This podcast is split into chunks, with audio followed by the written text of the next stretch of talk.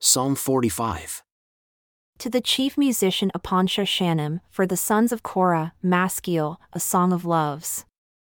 My heart is overflowing with a good matter.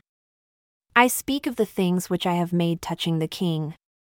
My tongue is the pen of a ready writer. You are fairer than the children of men. Grace is poured into your lips.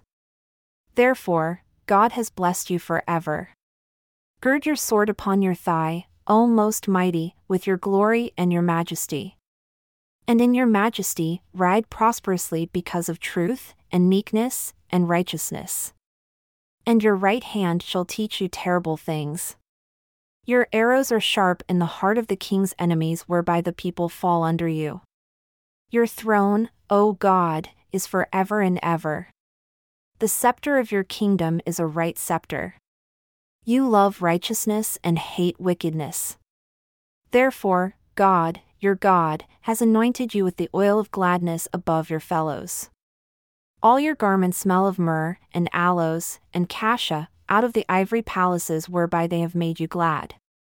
King's daughters were among your honorable women. Upon your right hand did stand the queen in gold of Ophir. Listen, O daughter, and consider, and incline your ear, forget also your own people and your father's house. So shall the king greatly desire your beauty, for he is your Lord, and worship him. And the daughter of Tyre shall be there with a gift, even the rich among the people shall entreat your favor. The king's daughter is all glorious within, her clothing is of crafted gold.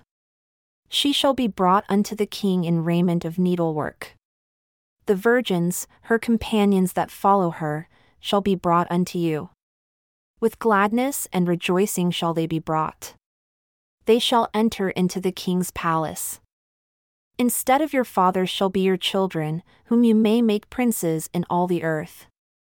I will make your name to be remembered in all generations. Therefore shall the people praise you for ever and ever.